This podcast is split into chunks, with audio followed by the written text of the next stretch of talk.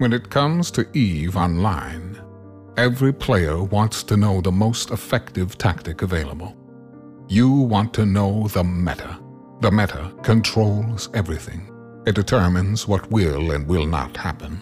Knowing the meta will alter your views, make you question your reality.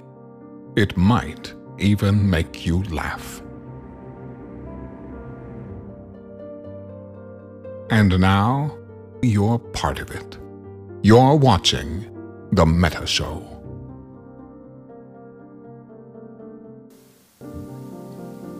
Ladies and gentlemen, welcome to The Meta Show. It is June the 26th, 2021. I am Brisc Rubal. I am joined by the Mittani as always. Plus, we have some of our favorite people, the victorious Imperium candidates, except IBeast, on our ballot here for the first time in public since our awesome victory on Monday, June the 21st. Welcome, gentlemen. Welcome, Mittani. Welcome back from vacation. How are you? Yeah, uh, it's good to be back. I, I got a little bit of uh, housekeeping business, a little bit of uh, internet spaceship Herf Blurf. I got to get out of the way. So if you're in the Imperium and received my ping about war news at the start of uh, the Meta Show, uh, I'm going to get this out of the way, and then we're going to go for our regularly scheduled broadcast. Uh, I wouldn't normally have to to do this, but sappy gonna sappy. So let me give everybody uh, a brief story time. Yesterday, uh, we received intel from a number of mercenary organizations uh, that were uh, previously or uh, potentially involved in the war in the past, earlier on in the, the year. Uh, these are SAPI affiliated mercenaries by and large. Uh, and they made a lot of noise all the same time about how they were going to have an op tomorrow at Sunday at 2300 Eve time, how they were going to come down. And the language was very obvious. It was hilariously amateur hour of. Uh, it's going to be an op to save Eve and to save the U.S. time zone. Just all this, all this shit.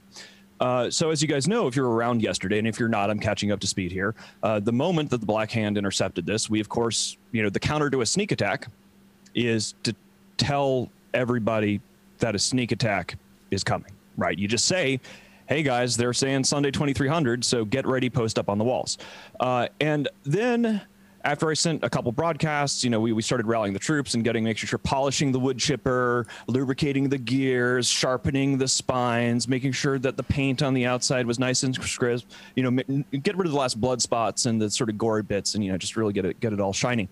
Uh, and uh, today I wake up and we're this is before space chores like it's saturday right? Like i got hours of meetings every saturday what, right? What time so, did you actually wake up? I, uh, I, I, I woke up 30 minutes before my first meeting so i got about four and a half hours of sleep last night. Because uh, you know i'd been up to seven in the morning the night before. I went to bed at like 6.30 uh, this morning i guess. So a little ragged today got a bit of a beer belly. If you guys want to see the, the show we were on Merkelchen's uh, twitch channel. It was a lot of fun. I, I ran my mouth for like four and a half hours while drunk and high. Uh, it was it was good times. Uh, but where I'm going with this is, uh, I woke up today and found out that because we had told everybody that Pappy was planning a big mercenary reinforced sneak attack for Sunday, that uh, the mercenaries have now canceled it, or at least some of them have. Uh, and so if you were like canceling your like Sunday night, like late night plans, uh, and like you really had someplace else to be. I want to let people know that uh, PASP is passing again, but we're not. We're still going to post up on the walls. We are still going to form up to guard our vulnerabilities. We're probably going to do that tonight at U.S. time zone. I have to tell you this on the Meta Show because the fireside is tomorrow. Now, what's going to be funny here, big picture in terms of uh, Sappy passing yet again, uh, is that this was all an Elf Boy thing, and we have a bunch of funny things to say about Gobbins We're going to call him some mean names because he doesn't like it, and he thinks that this is an alliance tournament match. So we have we have some we've got some pre-planned herf to shit on Gobbins here today for the Meta Show. But before we get into the pre-planned shitting on Gobbins, I want you guys to know that this motherfucker called a horde town hall. So before the mercenaries canceled their shit, Gobbins had announced that there was going to be a town hall tomorrow, hours before the 2300 mercenary strike. So now Gobbins is going to get up in front of the entire galaxy tomorrow at the same time I'll be giving my fireside. And we need to be on guard. Maybe he's going to say, hey, we're going to do this. Maybe he's going to tell everybody that there's going to be a massive disappointment. We don't know what he's going to do. But uh, he had planned a secret attack involving mercenaries. We exposed that plan after he told everybody he was going to do a, a, town hall on Sunday. So all eyes on Elf Boy, and uh, we're going to man the walls no matter what. But uh, I just want to let people know that if you were expecting a massive mercenary sneak attack like the mercenaries were saying yesterday, we may be massively disappointed by Gobbins. Same shit, different weekend, guys. So just that that that's it. Just want to let my guys know from the Imperium what to expect. Uh, so you know, if you have a, a, a date night out with your uh, wife or girlfriend, or you want to do something, uh, you know, that's okay. But we will be there manning the walls. Just just just be prepared. Be prepared if you are expecting any great big fights. Be prepared for a disappointment from them. We will try to entertain our people, but that's it. That's it for me. That's the that's the the pre-show warning. So uh, let's go. Let's where are we going, Brisk? All right, here we go. Where are we going? First of all, just just to repeat what Mittani said for a second. For those of you who didn't see it, last night was by far one of the most epic evenings we have had on Rampage Incorporated, which is Rampage Incorporated is Merkelchen's stream. He allows me and Nan to join him almost every night. Namnan's been on vacation. He's here with us now from an undisclosed location south of the Mason-Dixon line. We're happy to have him here. Uh, but we had we've had guests on all week on Rampage to fill in in that third seat, and last night was Mittens. And if you guys didn't see it, you really need to go see it. But you also need to recognize that the three of us went really hard in the paint last night. So we're going to do our best to keep this entertaining. but you know, Mark, I had a great uh, time. I got to run my mouth for four and a half hours. I feel bad for anybody who has to listen to the fucking recording of that shit. Mark, are you feeling okay? I'm doing great. I'll be honest with you. I was playing hurt when the day first got started. By 1:30 p.m., I had used DoorDash three times, uh, oh, so yeah. it was one of those where I needed immediate and constant provisions coming my way. Uh, but I'm doing fine. Look, if there's uh, something I think we've probably proven to each other is that we can usually rally after those big ones. You can. Well, we're professional that. partiers. We know what's up. You know, and I, I, have I have an order in a day or two of uh, whenever Amazon gets it to me. I ordered it live at the, the start of the show last night. That uh, that party smart stuff or Smarty Party or whatever. Right? so is, it, it's Mrs. good. Brisk it's said, good. I mean, look here. About, when we started the night, it was a regular old night. It was nice. By the end of the night, Mrs. Brisk had sent Merkelchen like three orders of Smarty Parts.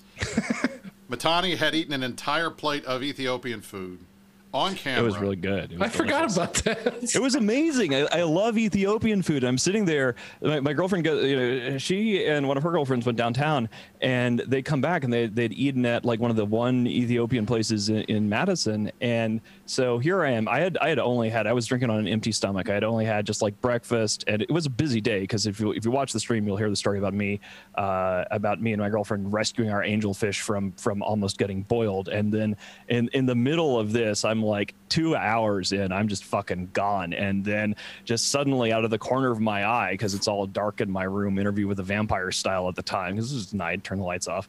And there's this wonderful plate of fucking Ethiopian food. The injera is there, and I'm, you know, it, was it was like at Vegas a few years ago at that amazing party where like you know everyone is just getting the munchies and the party is hitting the peak, and then and the, the In and Out burgers, care of like skeptic nerd guy brings uh, you know a, a, hundred fucking double doubles into this Vegas party that's just primed for it, and you know everybody goes berserk, and that that was that was me with the Ethiopian food last night. It was, it was great. It was good times. So he eats a whole plate of Ethiopian food. Somebody broke into Merck's house and stole an entire 12 pack of Big Wave from him. How dare they? It, which and, is hard to do considering how close my beer fridge is to me. And honestly, if anybody's got any leads on what happened to those big waves, I'd like them back. I was planning on using some of those tonight, but uh, they left empty cans. Like, what kind of scumbag? Who, Who does that? Sickos. Who does that? And most importantly, by the end of the night, Extra Squishy ended up back in Karma Fleet. I don't know how this even happened. I don't know either. But, I invited the wrong one like three times. So well, I, I finally nice had to guys. pull the right one up and make sure you saw. It. I'm like, it's this guy. It's him. It's this one. There, Squishy has even more freaking alts than I do of people making jokes with it. So anyway, we got we got Squishy back. We had a good time. Uh, a lot of stuff was eaten. So if you want to go watch the VOD on that, I, I suggest go check out Rampage Incorporated. That's our our evening where we prove that some CSM members actually do play the game every day. All right. That being said, we're going to hit our top story, which is CSM 16 elections were on Monday, and we did pretty good.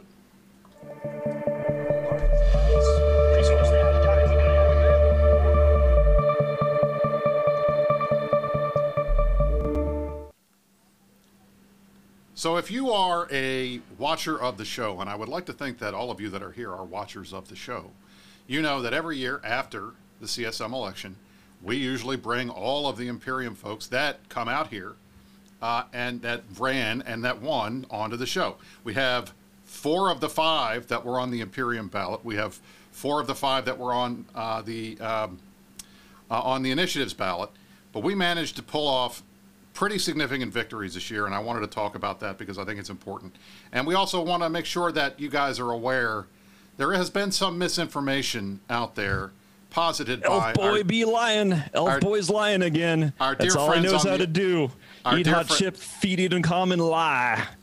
our dear friends on the other side seem to think that somehow they managed to pull one off on us and that they somehow managed to to do something that the imperium has never done which was get like four people on the csm which i laugh at because csm 13 had like seven imperium members on it at one point but that's okay but here, I, and I'm gonna I'm I'm gonna put this up on the screen because I wanted you guys to see it, and then we're gonna debunk it a little bit, and then I'm mainly putting this up on the screen because I want to trigger Merck because he really this just drives him crazy. So this is what our dear friends, uh, our dear friend Gobbin said about what they managed to pull off. Smug Ping, our ballot organization. Firstly, thanks so much to everyone who voted. We got even more votes this year than last year, which surprised me. All right, I have to I have to do this real quick. I'm sorry. Do you know how many more votes they got than last year, guys? Anybody? How many guess? more? I don't know. It, it's hard. It's hard to do elf boy math because you know it, it, it's it's it- it's gobbinsing. So tell me, how many? How many? How many did? How, you know, is is this going to be like a, a horde battle report broadcast ping where it turns out that they actually like got less votes than last year and everything is wrong? Okay. They did get more. They got a whopping 61 more votes this year than they did last year. I, I I didn't know this because like I knew that we won and then I moved on to you know 61. smoking and drinking and not paying attention to it. But I, I didn't realize it was actually that bad. Like this is one of the things. So like, this is just a little word to the wise here. They're not going to change their behavior because it's the same way as like when Horde broadcasts a battle report, where like we then get to send a, the real battle report out showing like where they edited it, like you know whatever. If you lie stupidly, we're going to take screenshots and prove that you lied to your people because you treat them like customers at a fucking McDonald's franchise and you don't actually give a shit about your people because you let anybody into fucking Horde. So you think you can just get away with these fucking lies, elf boy, even though you're supposed to be smarter than everybody else because you're a scientist or whatever. And yet your dumbass doesn't understand that we can check the fucking math and publish it in front of a live audience to show that you're a lying, idiotic piece of shit. If you're gonna try to be deceptive, try to be smart about it. All right, let's go into right. it. Let's see how much So- better they did. So, so basically, so so uh, here's the deal. Now, I have to preface everything we're going to say about these elections because it is very difficult to determine who voted.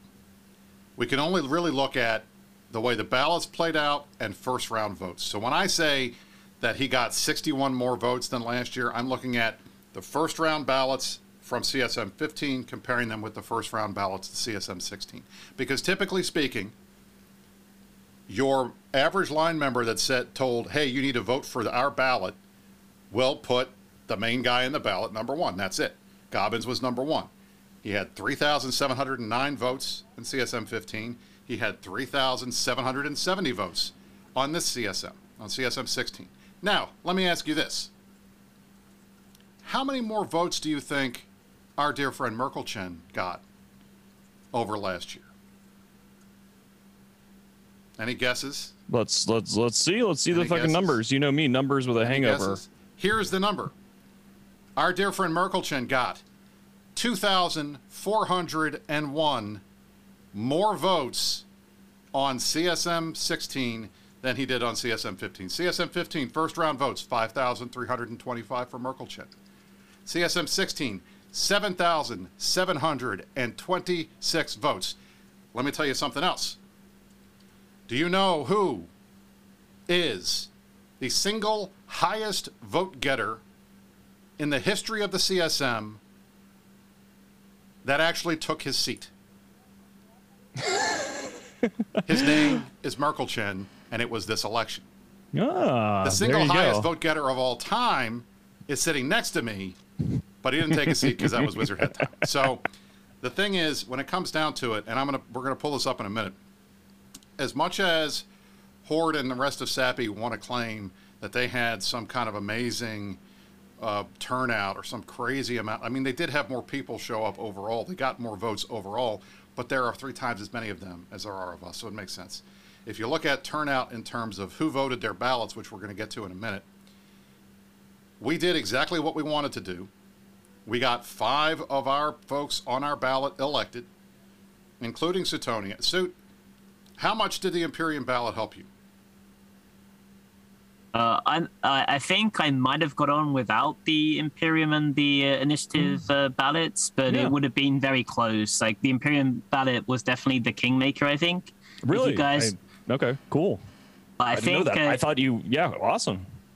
Yeah, if you look at the when Brisk gets elected, um, if you scroll down to the very bottom of the audit log thing, when Brisk gets when Brisk gets elected, I think something like 780 votes transfer over to me, which is kind of surprising. So just just being fourth place on the initiative ballot and ninth on the imperial ballot is still 780 votes, Oh, which wow, is kind of okay, crazy. yeah. That's more than a lot of. Uh, Well, well, good. Then, then That's awesome. more than almost everybody got. Uh, I mean, everybody that got elected, there's only two people that got got even close to that uh, that ended up uh, doing well.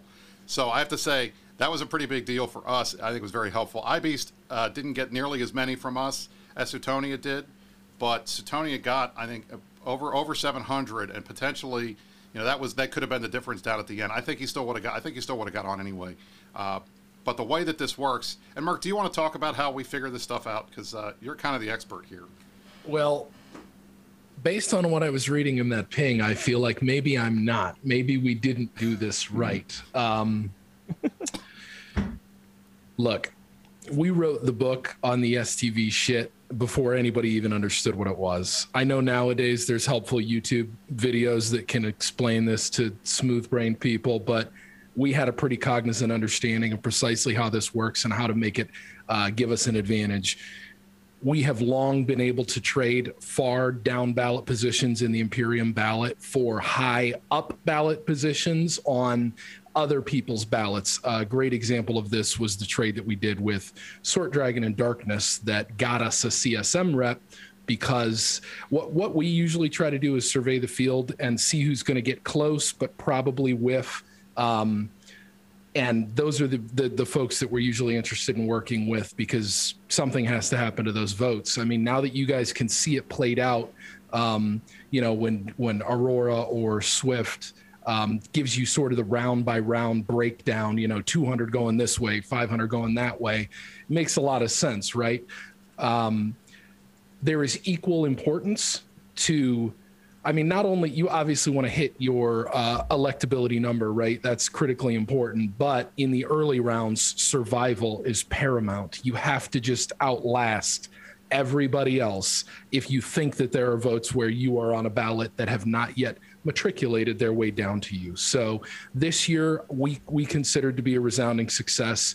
We thought we were going to get 3, we got 3. We thought they were going to get 4, they got 4. The difference between our 3 and their 4 is I had already had 3 or 4 cocktails and been out celebrating by the time Vily Mr. 8th place got notification that he was going to be on and we had been streaming probably already for an hour before PGL sort of snuck in by the skin of his teeth. He did not even hit the uh, the election cutoff number. He was just the uh, last man standing. So sloppy ninths, sloppy I, do, I don't know that I would call that like some cerebral play. They have an ability to divide up the ballot. I mean, obviously, we we have intercepts of all the different ballots and all the different groups in Pappy.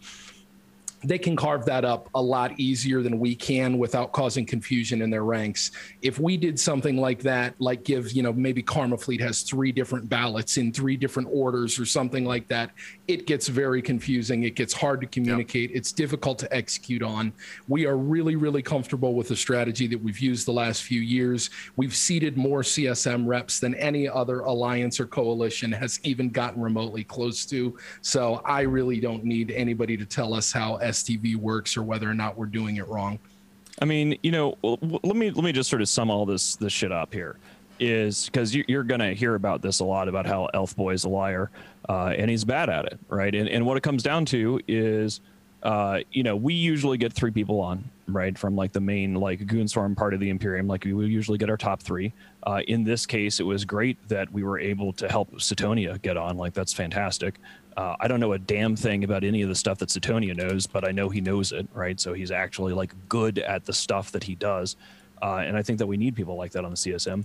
What's different is is that this, you know, they just they doth protest too much, right? Like instead of just going like, okay, we got some of the sappy representatives on and we just squeaked by. And if you listen to Vily's town hall before there, he thought Vily didn't think he was going to get on, but fraternity fraternity's votes managed to get Vily on in eighth place, and then Piggles and the other person managed to get swept on dead last. Uh, the reality is is that the reason why Elf Boy is bragging about you know his big win and trying to show uh, lying statistics, which would not pass peer review, uh, this dumb motherfucker thinks that we're not going to call him on it, right? I mean, it's just he's lying about it and he's trying to claim that there's a win to cover up for the fact that they actually did not organize their ballots appropriately. Uh, Worse and, than that. Yeah, Worse like they, they, that. fucked it up. Go for worse, it. Worse than that their turnout numbers were just in the toilet, and we're going to get to that the in a brave second. shit was wild. Yeah, exactly. But I want I wanted to throw it. One, one, I want to get Nam Nam on in here because he hasn't had a chance to talk yet. And frankly, one of the things I am proudest of is the fact that Nam Nam skated in on the first round this time. Didn't have to worry about anything. We didn't have to cut any deals. We got him in. And Innominate, you are going into your sixth term on the CSM. You are now tied with Steve Ronuken for being the longest tenured CSM representatives. How does that feel? Um, I'm not happy that the uh, that CCP decided to put in rules that are going to stop me from breaking his record. Well, uh, we got you got to take a year break, and then we got to get you back on, right? Yeah, and like Gobbins does have a point. You know, if you really are trying to optimize how many people you get onto the CSM, you want to have as many people as you can just barely getting on. But, you know, that can get you four or five people, or if you uh, miscalculate, you get zero people. So it's not something to be proud of, and it's not something, it's not a good strategy. Exactly. And and to, to, to Nam Nam's point, and guys, yes, we are aware he is traveling. Cut him a little bit of slack on the microphone. We worked on it ahead of time. I apologize for the terrible mic. It's fine. I'm just happy you're here because I didn't think you were going to make it, and I, I, like it when you come. Um, that's what she said. Anyway, I want to make sure that we get we, we got everybody on here that we could, but I want to pull these numbers up because this is pretty pretty pretty funny. Anybody on the other side that wants to claim that they had some super big win, that they did so great, and everything like that. All right, let me just show you what we did compared to what you guys did. So, the CSM election, voter turnout and ballot discipline, and some of this stuff's going to be covered over because you know, obviously I put the guys in front. Let me actually fix that so you guys can actually see the uh, things, and you're not going to get to see our lovely faces for a minute. Here it is.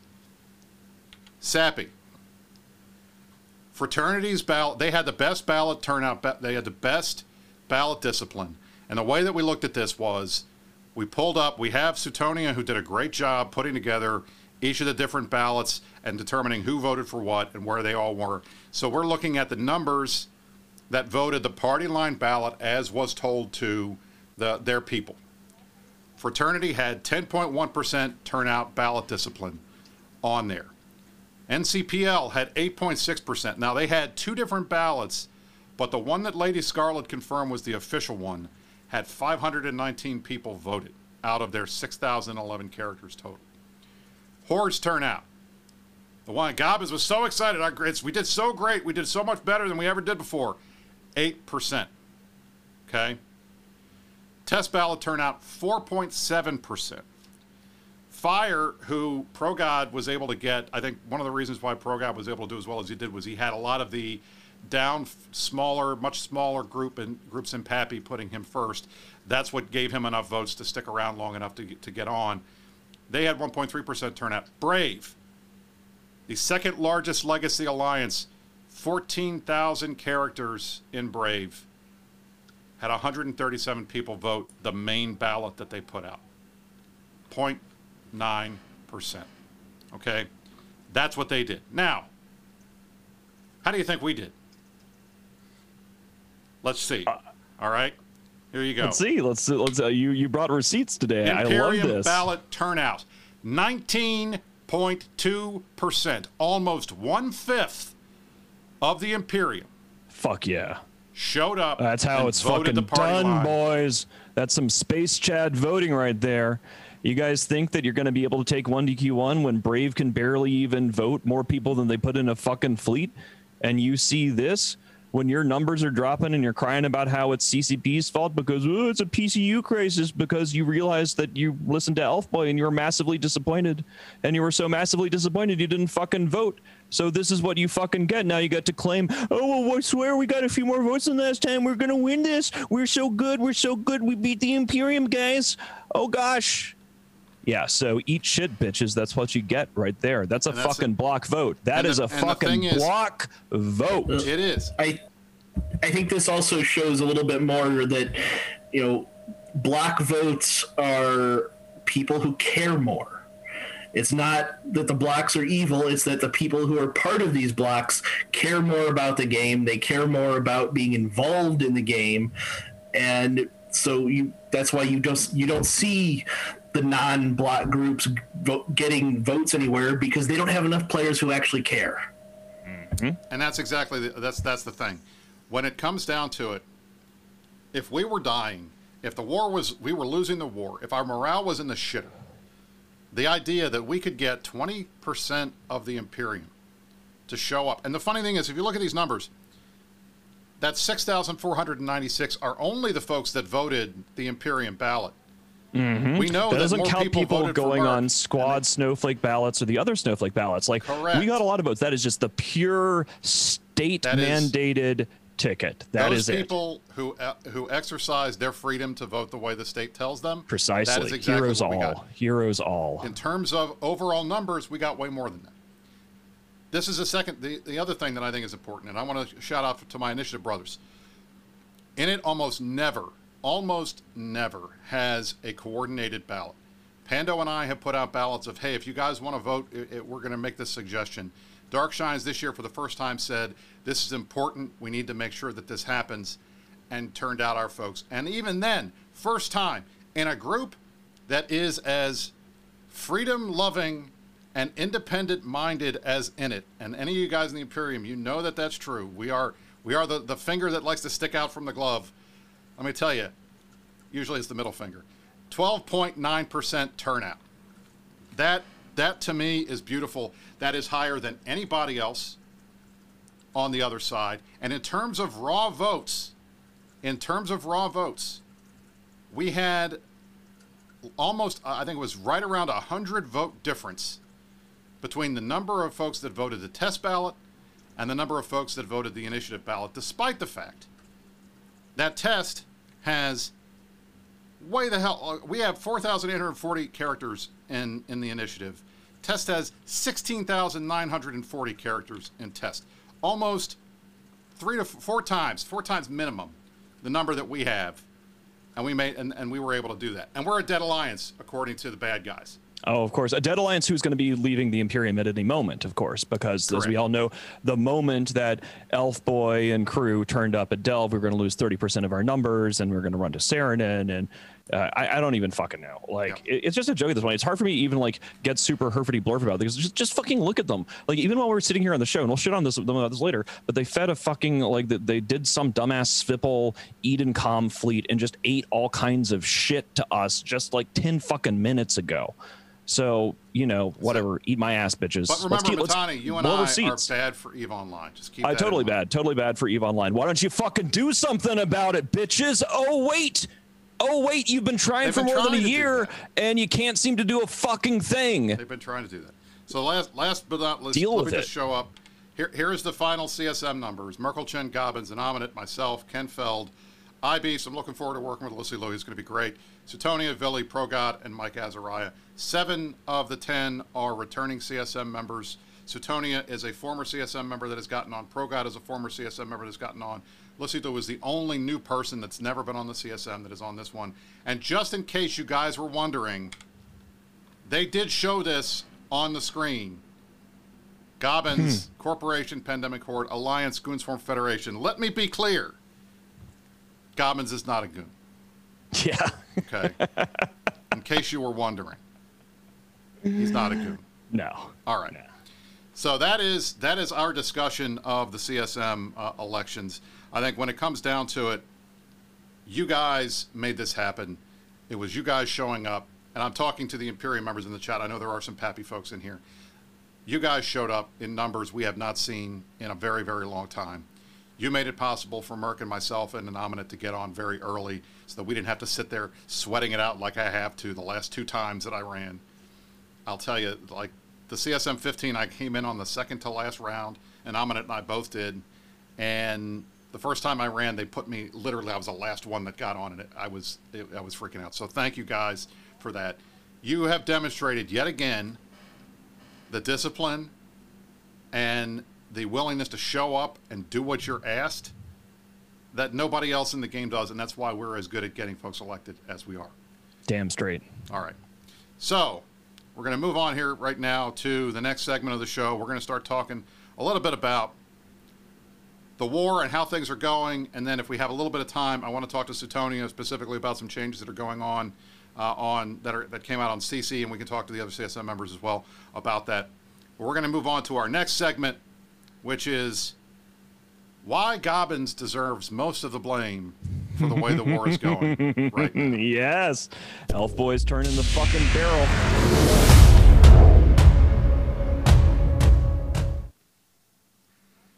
Now, we have I have some quotes for you guys, and I want to remind everybody. Here we go. It's time. Today is June the 26th. April 24th, two months ago and two days, was the day of the first of the it's the end of the war phase town halls from our dear friends in Sappy. And this was the first one that Gobbins had done in a quite a while that we got a hold of and we were listening to and we thought was very interesting. And it, many of our favorite, favorite quotes of all time came up here. I'm going to play a couple of these for you. It's been two months.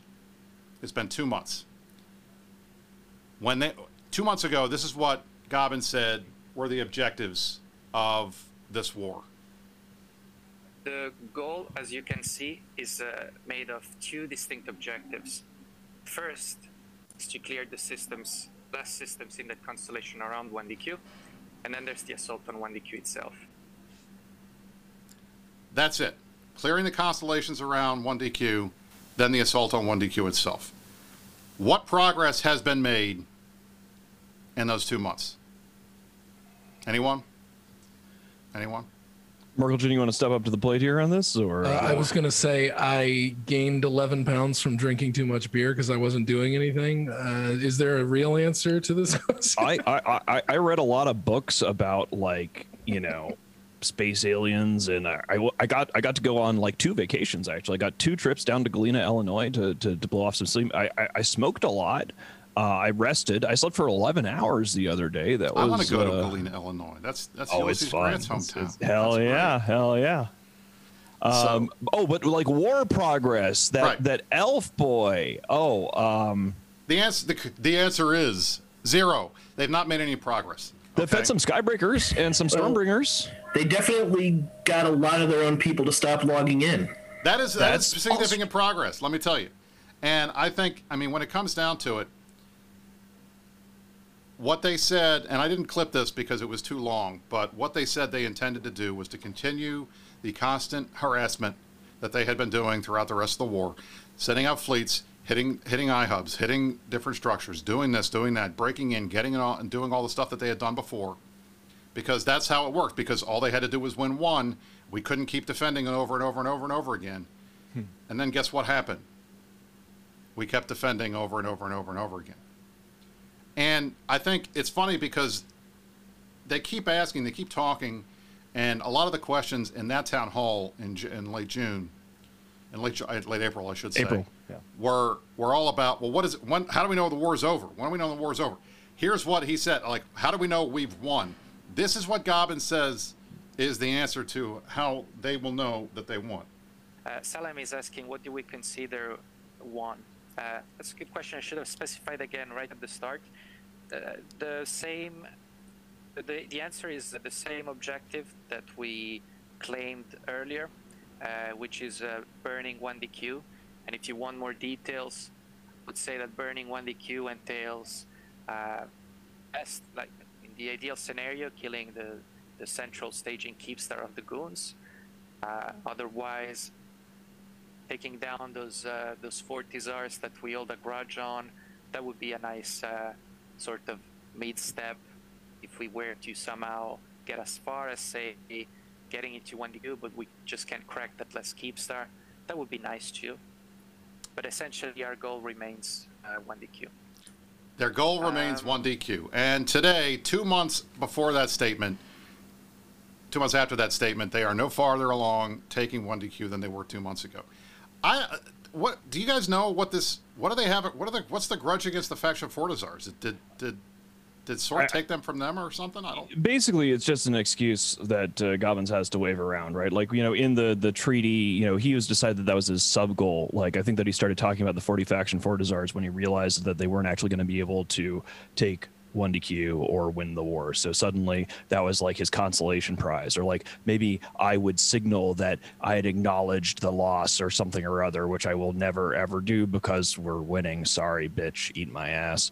Uh, yeah, no, I, I think that was just the the faction Fortizars became like a, a you know a, an excuse for why uh, they were gonna you know take a, a lesser prize because they you know they, they just can't do it. And I want I want to clarify for everybody here. There's a reason why Brisc has receipts today. I understand that what we're doing here to Elf Boy looks like it's cruel and unusual. It is cruel, but there's a good reason for it because there's a difference between the way that Gobbins behaves and the way that your guys like Vily or Progod or these other guys do. you've got people who are seeking the spotlight, and the thing Gobbins is is that he is the number one strategic power amongst Sappy, right? He brings the most dudes to the field. He is in charge of Pandemic Horde. That means he has a tremendous amount of leadership responsibility. But because he is a spotlight dodger, what we essentially have to do, because all the pro gods and all the Vilys and all the headliners are, hey guys, look at me, look at me, look at me, I'm space important, pay attention to me. And they want the attention we believe, and this is why Brisc has receipts, that the blame for losing the war goes on Gobbins. But in order to actually get that, we have to go into his nerd cave and sort of say, hey, hey, look, look at this fucking nerd and look what he has done and look what he has said and look what he has been responsible for. And so that's why we're doing this. We are building a case because Gobbins is not going to come seek the spotlight because he's especially not going to seek the spotlight because the responsibility for the failure in large part as the big number one strategic autocrat on their side he can be the shot caller. He can pull the rope and stop the factory floor. So that is why we are doing this. It is cruel, but it is important. So let's uh let, let's let's keep exposing the truth. Now, now Not not all of the not all the war criminals do it uh, in the spotlight. exactly. Well, and that, and I think that's the point. And, and I think when we were talking about this before, you know, the, the thing that, that I think everybody needs to understand is yes, Vily and Progod have gotten more than their fair share of attention from us. We've given them a hard time. We've criticized their judgment. We've criticized the things that they've done. But they're not the enablers here. This war would not and could not have happened if Pandemic Horde hadn't said, yes, we are going to go with you. Mm-hmm. Because if you look at every fleet, if you look at all the numbers, Horde is the backbone. Horde is the horse that is carrying the rest of these horses, something else is out there. They've been carrying these guys for the last time. Honestly, I feel bad for Gobbins. He's got to have a real solid pain in his back right now from carrying these guys for the last year because he has.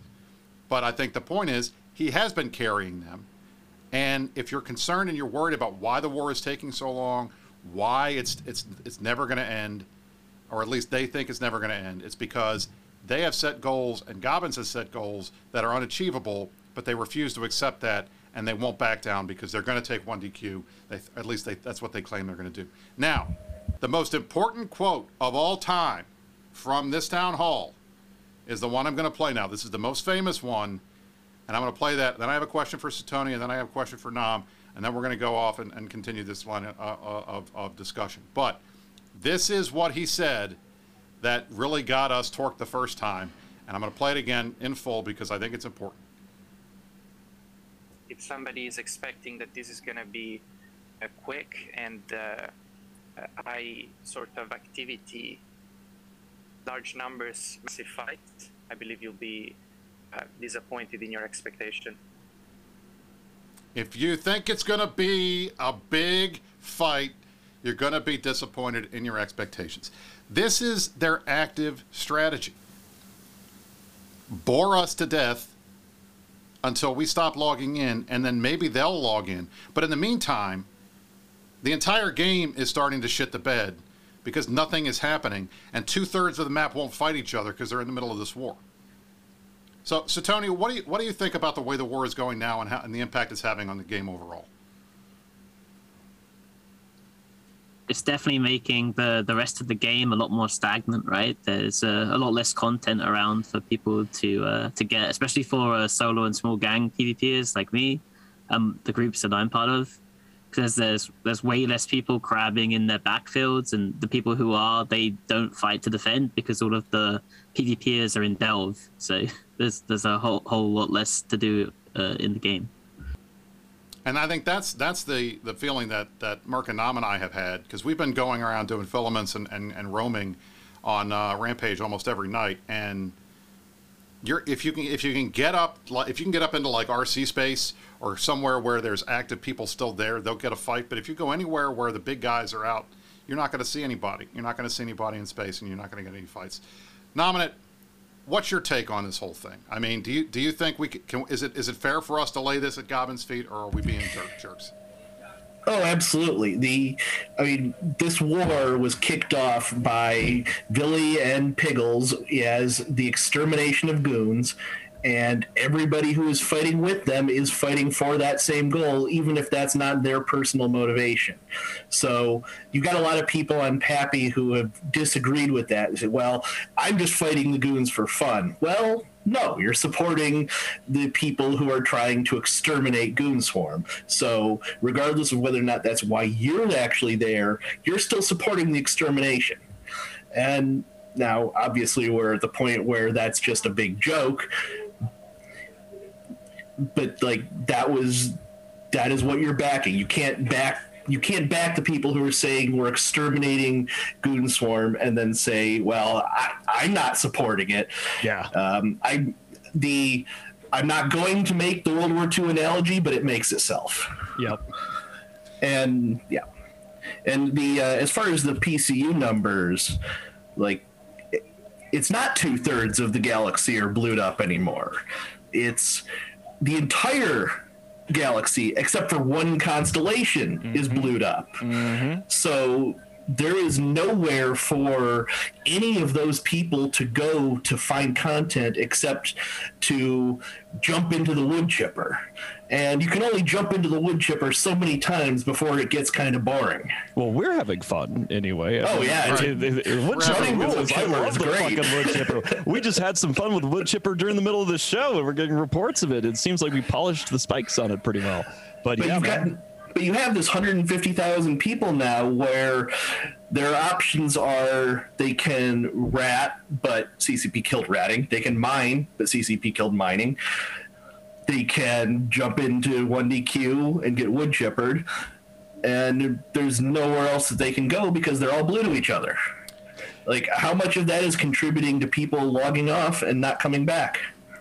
So, Tonya, you're joining the CSM again as all of this is happening what's I mean, how does that feel? What are you, are you concerned about how uh, we're all going to work together with all this stuff going on? What's your take on that?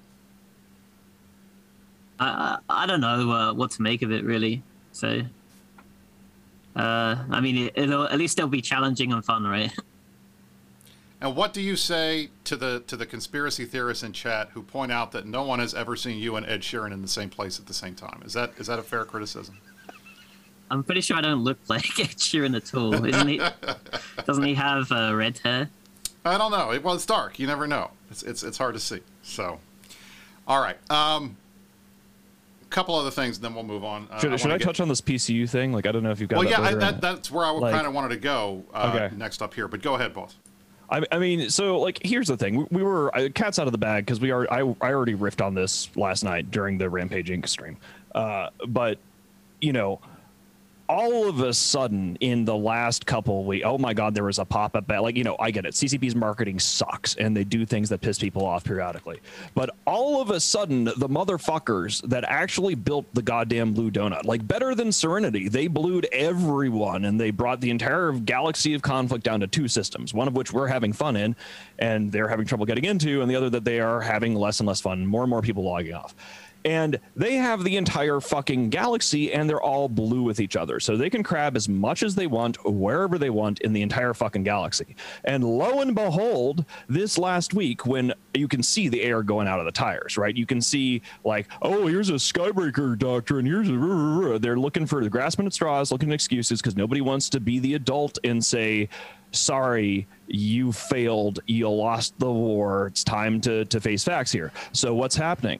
Their diehards leapt on the scarcity thing, which they haven't been talking about for the last couple years at all. Like the, the sappy line members are going, CCP's fault, CCP's fault, shoot the monument, scarcity bad, scarcity bad, motherfuckers, you have all of Eve except for one constellation, and you're still blue to each other, and you're such a bunch of pathetic sacks of shit that it is going to be written down in the history books about this war. Literally, there's going to be a hardcover fucking history book about what little bitches you were that you whined about scarcity when you blued the entire galaxy and conquered everything but one constellation. But now that you can't get it up on a Friday night, you can't get it up on a Friday night, Gobbins. And so, gosh, it's the PCU. It's CCP. It's scarcity. I am a Sappy member and I love the blue donut and I can crab anywhere I want in the entire galaxy, but I'm suddenly very concerned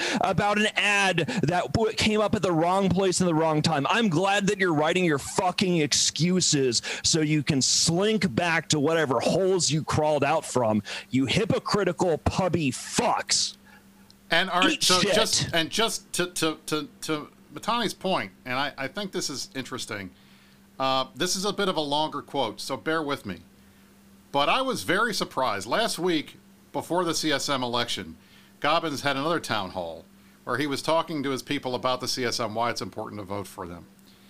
And he essentially tried to take credit for scarcity. I'm not lying. Gobbins has got player scare player scarcity. Gobbins absolutely. I give Gobbins credit for player scarcity. High fives. You did me, it, Elf Boy. Player scarcity. You done this it. This is a little bit of a long quote, but I'm going to play it for you guys. Listen to this, and you tell me if I'm reading it wrong. Okay. What the CSM has achieved. In order to answer this question, the most important thing is to look at what the state of the game was like before uh, we started getting our own guys into the CSM. What it was like before they got how many things were changed since then. And so if you take a snapshot of Eve two years ago, you still had, number one, these, the meta completely dominated by these giant supercap umbrellas, where anybody that wanted to catch up or be part of the, like a serious player had to rely on a massive umbrella and then massive uh, mining operations basically and, and ratting too. Where in a small amount of space under the umbrella. You could generate basically an infinite amount of anomalies whether it's for mining or for ratting protected under perfect coverage of the umbrella. Because that was so horrible that, for you guys Citadels playing. were also much harder to kill. Uh, that if you remember back then there was no low power state so you could spam that, these and not even fuel them no abandoned state the defender could choose even the day of the, the citadel would come out so you could set up your citadels to all come out on a certain day of the week and not have to worry as much about defending your shit on the rest of the days of the week. There was a lot of really cancerous mechanic that people easily forget have uh, had to be fought and essentially uh, gotten rid of from the game in order to allow the situation today. Now Wait a second. So let me, let me, let me get this straight. Is he claiming credit for scarcity? Well, is he keep, actually keep saying that he did scarcity? Scarcity, yeah. the effect that scarcity keep has listening. on, uh, first of all, just the uh, fun of making money or making less than before, sometimes for the same activity. but also on content because when there's less people out there making ISK, it's also harder to find content. And these are excellent critiques of uh, the, the state of scarcity.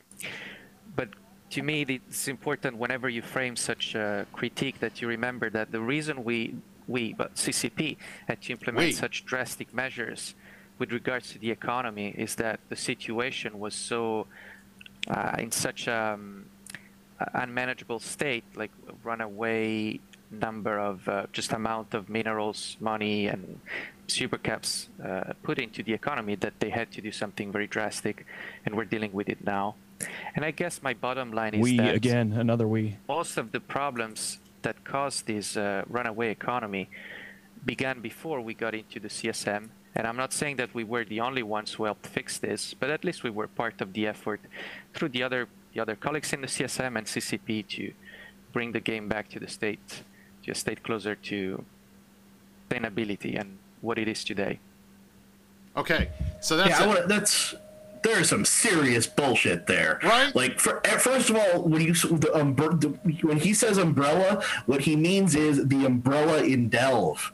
Because nobody is cared, still about the umbrella anywhere else, right? The umbrella Wait is still second, did- did perfectly Gobbins- functional in the drone Did Gobbins push scarcity? Are we like? I want to understand this because that was a long clip, and before we get into the line by line, is the net takeaway of that that Gobbins was saying he was claiming credit for scarcity and that he tried to inflict scarcity on all of uh, Eve Online, thus creating the PCU crisis these guys are blaming on scarcity because What he I- wanted to nerf our super crap umbrella. What I will say is, what the way that this quote reads to me, the way it sounded to me when I listened to it, I listened to it like three times.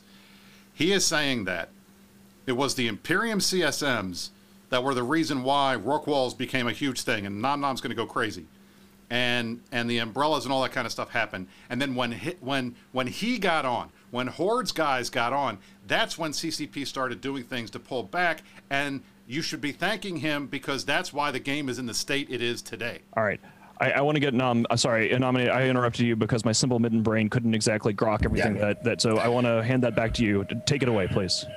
Well, I mean, when they, I was sitting in the room when they first announced the Rorqual changes, and the first thing I said is, if you guys do this, Delve is going to be wall to wall Rorquals. And I mean, And we were right, and it was.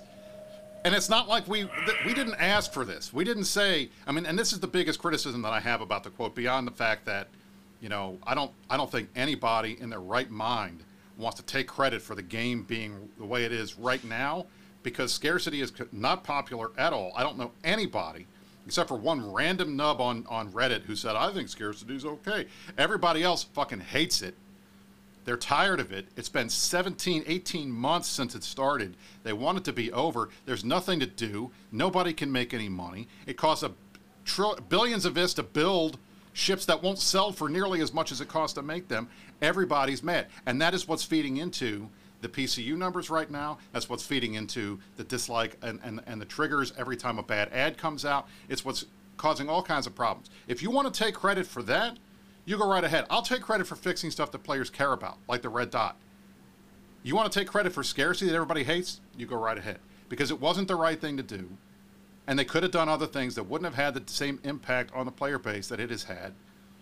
And at the end of the day, if you want to pin this on us and try to claim that it- the only reason that this is even getting worked on is because you guys are on the CSM and before it was worse, that's that's so insulting. I really can't believe that you'd even say it publicly. well, it, it's not like this was something that we only we had the option to do. We were just the first ones to figure out that this was a good idea.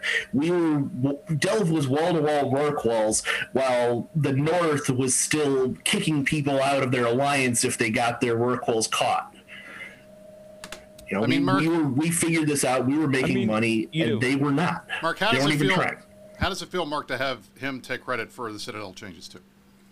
Yeah, I you know this is the thing. Uh, There's often like uh, people will mistakenly conflate that because maybe your group participated in something that it that's well they're obviously they were supportive of the Rorqual. They used Rorquals. I, I would turn that around and say that I don't think you're looking at it the right way. Just you play the game you've got, right? So because a guy lives in LowSec, that must mean he's perfectly happy with faction warfare and thinks LowSec is just lovely, right? No, not at all. There, that player doesn't exist. So um, we kind of played the game we had. If you were to look in the CSM minutes, there, there is a specific quote in there that I've seen before where one of um, the Imperium CSM reps, I don't even remember who it was, said it ha- the rorquals have to stop now or you will never get the genie back in the bottle and I wish we would have thought twice about saying that because they were like, hold my beer, let's try to shove the fucking genie back in the bottle. and that's what we're all living through right now in Eve, you know? So I, I have made my thoughts on this matter very clear. I think scarcity is something that you have in real life, not a fun video game, you know? So it's it's sort of just one of those unnecessary things that I don't know why we couldn't just keep raising the ceiling rather than doing this weird austerity bullshit. Like mudflation works historically for all these other fucking yeah. MMORPGs. Like you just make more, put more sand in the sandbox. You know, uh, faction titans are a good example, I think, of something that doesn't really bend the meta. Right? We're not like, oh my god, three people out of this blob of thousand titans have Moloks, right? But it's the having that Molok is a big carrot for those three or four guys, right? It gives them like a super expensive. You don't just have a Lamborghini, you have a Bugatti or something. And you know, I, I don't want to have a, a, world where there's a thousand Moloks, right? But if the point that we get to a point where there's a thousand Moloks, it's probably twenty, you know, ten years down the line or whatever. But at least mudflation gets people logging on, especially like you know the thing about the pandemic that is so shitty is like we get out of the people say like oh we're people are getting out of the pandemic and they're going and and uh, playing outside and doing things. Uh, you really, if going through, like we all just went through a lot of real life scarcity, like it or not, there was a scarcity of opportunity, there was a scarcity of life and and just fun, and it sucked a lot. And one of the things that I think that you see in video games where uh, people escape to something that is different. And it's like, you know, when you have enough stuff, games like DayZ and, and Rust and a lot of the survival simulators, like, hey, I only have, you know, a couple of twigs to rub together, like that, you know, that's interesting. But when you've come out of a period of scarcity, I don't want to go visit scarcity in my free time. I think we've all had enough of that. So I, I think it's just, it's a super, super bad combo. Yep uh, yeah. So Tony, what's been well, the impact of scarcity on the small on the smaller mid-sized groups like you guys? I mean, as as I'm assuming it's as unpopular with you guys as it is with us, but I don't want to put words in your mouth. It, it doesn't really affect us too much because we weren't really using rorquals to begin with, and at least in like alliances like Volta, we don't really mine. Uh, we don't do too much. I mean, there's like a few guys who do it, but generally we we're just buying ore from the from Jita and just reprocessing it in our area and then just building ships that way. We're not really mining any resources ourselves. How do you guys make money? Uh, for the most part, mostly just crabbing or doing doing other stuff uh, like PvP. That's about it.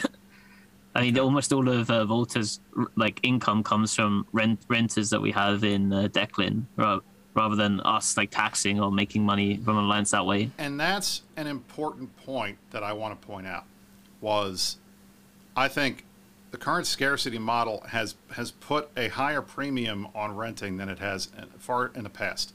And I was talking yeah. to I was literally talking to Kayla about this like right now. Renting is back as being the OP money making thing because it's one of the only gen- ways to really generate ISK. And and really all the renting is is just it's just extortion writ large. You know, you're just saying, hey, landlords, we need more of that yeah. in 2021. Let's play a video game where the optimal path is to be a fucking space landlord. Fuck right. that. Exactly. And not it's, it's imagine it's like, paying rent a fucking elf boy. It's worse. It's worse than the landlord thing. It's it's you're it's it's you're being like you know. Like the bootlegger guy back in the 20s. You're going into the bar and saying, You're going to buy my beer or your bar is going to blow up. You know, and it's at, that's that's the thing. Like the only reason the people pay rent is the threat that you're going to come and take their stuff and blow their things up. That's it. So, is that really what we want? Is that what we want to be the main method for people to make a lot of ISK uh, passively in 2021? I don't think it is. Yeah, renting is just bad for the game. It puts the players who have to do it into a bad position. It it provides an extremely easy way for um, bots to establish themselves in the game and continue to operate. And I mean, even when Goonswarm ran, when we were doing rental because we had to, because it was such a big source of income. I think most Goonswarm is sort of opposed to it. Like it just becomes infested with bots. And there's if you have rent rentals, it's largely botting. There's no way around that. It's terrible for the game. It's terrible for the players. It's not fun. And yeah. And the one of the big problems with Titans is that every there's there's people who are still hanging on to the 2006 notion that the Titan should be this thing that only one person has, and if you have it, you're super special, and that makes you better than everyone else, and you get to have super weapons that nobody else does, and no MMO has ever done that successfully. It just it does not work. If you have it and it is worth getting, people will get it, then more people will get it, and eventually everybody will have it. And that is what you need to design around. You can't try and design something to be rare and unusual. It's that's not how games work. That's not how players play games. And the worst part is, and the other thing that I get frustrated with, and I want to ask uh, uh, Tony about this as well, is if this is his experience the nerf, the constant nerfing of mining, the constant nerfing of anomaly ratting, has forced players that want to make IS to go to different areas of the game. So, what are the areas that tend to be on the way up in terms of making money? If you look at the MER, blue loot from wormholes is a, is a huge thing now. Abyssals, huge thing now. What do those two things have in common? They are in specified, specific areas of space that are very difficult for the average player to get to and they're super safe from that for in, for that person doing them from getting killed in, a, in, in PvP. Is that your? I mean, so Tony, is that a fair statement that I'm making there? I mean, in your experience. Yeah, I mean, I, I think that especially with other changes, which I, I think are healthy for the game, like the DBS and the ESS, a lot of people uh, from NullSec are, you know, just getting hit with sticks and sticks over and over again. And a lot of people are just deciding, you know, I can make as much money running burner missions in HiSec than I can using an Ishtar in anomaly. So why should I use an Ishtar? Or you know, I can run make the same ISK running you know T4 tier four filaments in Jita with my Gila, then I can I can make the same money as I can you know using that in an anomaly in Delve. So why should I use my Gila in Delve when my Gila can get blown up? Whereas in the T4, unless I you know fuck up the PVE part, which is pretty difficult to do, or I get ganked coming out, uh, I'm at like almost no risk.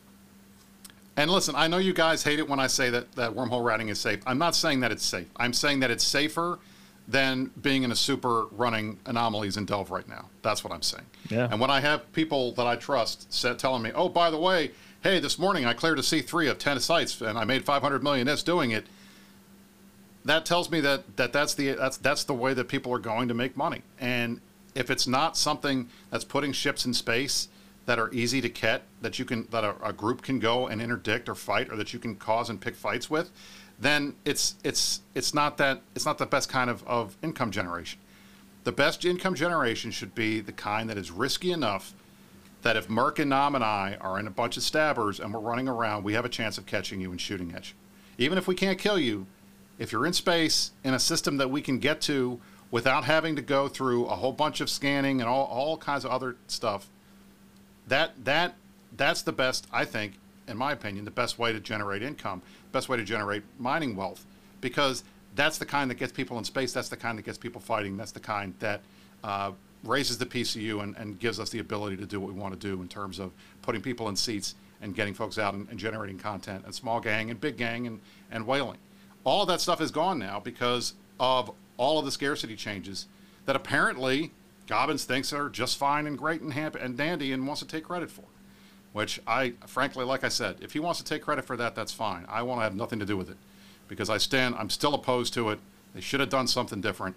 They should have done what we suggested that they do, which is the mud, the mudflation. Give us new stuff to buy. Give us new things to build.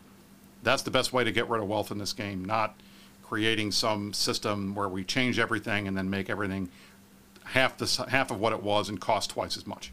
That's what's frustrating to me. All right. We're a little bit over time, but I did I do have one last thing. I want to talk to Sutonia specifically because we had mm-hmm. we had a number of major changes that came on CC this week that I want to talk to him about because these are pretty big. We had CCP Paradox put up a post saying that we're getting some significant changes to, first of all, T3C skill loss on death is going away. I think that's a good thing. They're adding a covert Cyno beacon deployable. They're adding a booster that will allow you to extend the duration of your cloak, uh, your cloak hardener, uh, that that I think everybody was concerned about with these mobile observatories, and they reduced the scan res, res penalty on fleet interceptors, which I think is going to be helpful. And then they're going to make balance adjustments to the pacifier and the enforcer. We don't know what those are yet. I have asked Rise specifically for another high slot for the pacifier so it can fit its three guns plus a cloak and a, and a, and a scanner. But I don't know what we're going to, I haven't seen what we're to do yet. So, Tony, talk to us a little bit about these changes. What do you think about them? What do you like? What, what don't you like? What do you think needs work? Oh, the T3C skill loss uh, thing is pretty interesting, right? We'll probably see a ton more of them now, because that was a big reason why people didn't want to fly them. Is you lose the SP when you die, and it, when we have now that we have skill injectors, that penalty doesn't really make too much sense because it was mostly just an ISK penalty. If you die in one, you just buy a skill injector and then you replace the the SP that you lost. So it just meant that losing a Tengu or Proteus or whatever just cost you an extra 600 million or whatever the going price of a skill injector is. What do you think about these new Cyno observatory or uh, the uh, the covert Cyno beacons? Do you think those are going to be used?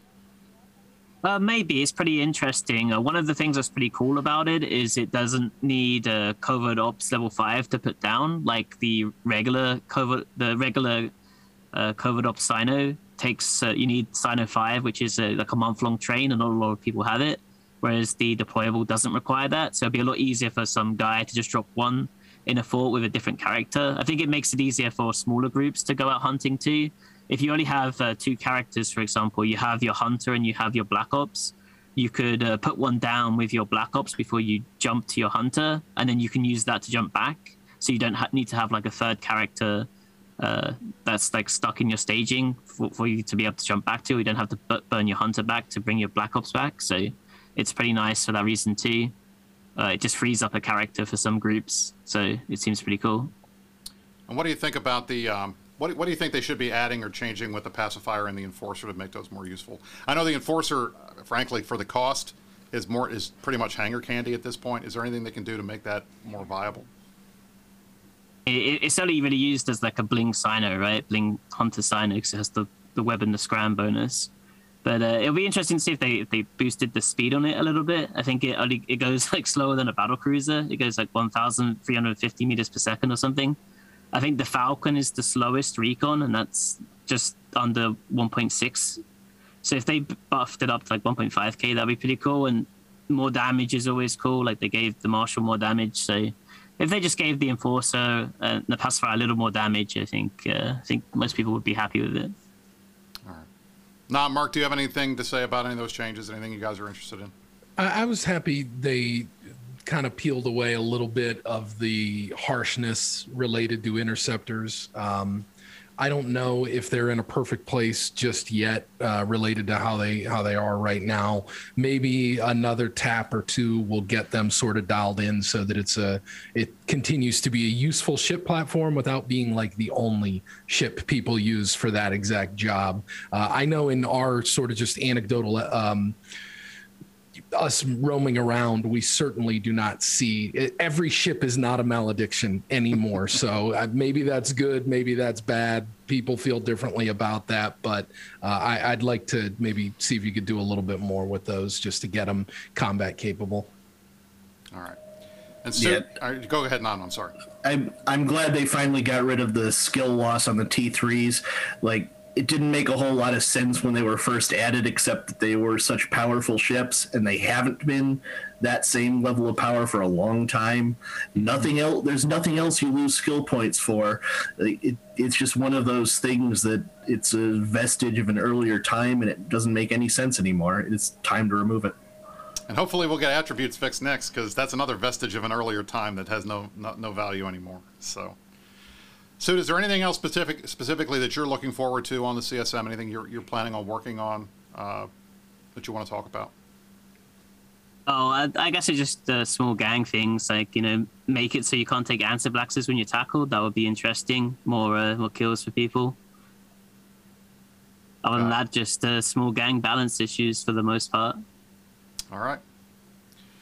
All right, well, gentlemen, you are looking at four of your CSM representatives for the next year, four of the five that were on the Imperium ballot. We managed to pull it off. Uh, we have gone 12 minutes over. You guys got an extra 12 minutes of the Meta Show. In fact, you got an extra four hours of the Meta Show if you want to watch last night's Rampage That's stream. true. So I hope that that makes up for us taking last week off for Father's Day. Uh, I, I had a lot of fun today. I always love it when, when we have uh, Merc and Nam on, and I definitely love when we have Sutonia on because I love to hear his perspective uh, over here. Uh, last words from everybody. Mark. Um, you know, I this will be an interesting year for the CSM. I hope we can get back to Reykjavik again because it just feels a lot more effective if we can get up there. It seems like the world's starting to reopen. I'm concerned about the PCU thing. That that should be the subject of every conversation happening in that building right now. Um, if it's not already.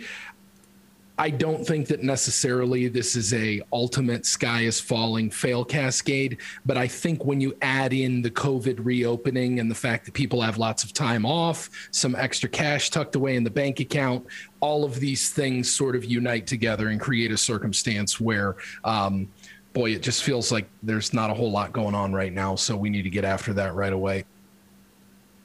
Nom nom. Uh, I'm sorry, I missed the question. Any, Any last, last thoughts? Ah, um, no, I don't think so. I think I've ranted myself out. Sutonia?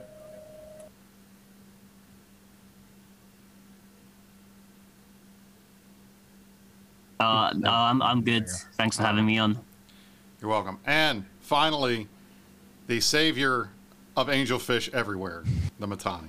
Poor fucking fish. He's still alive. He's good. He seems like he's fine. Thank goodness.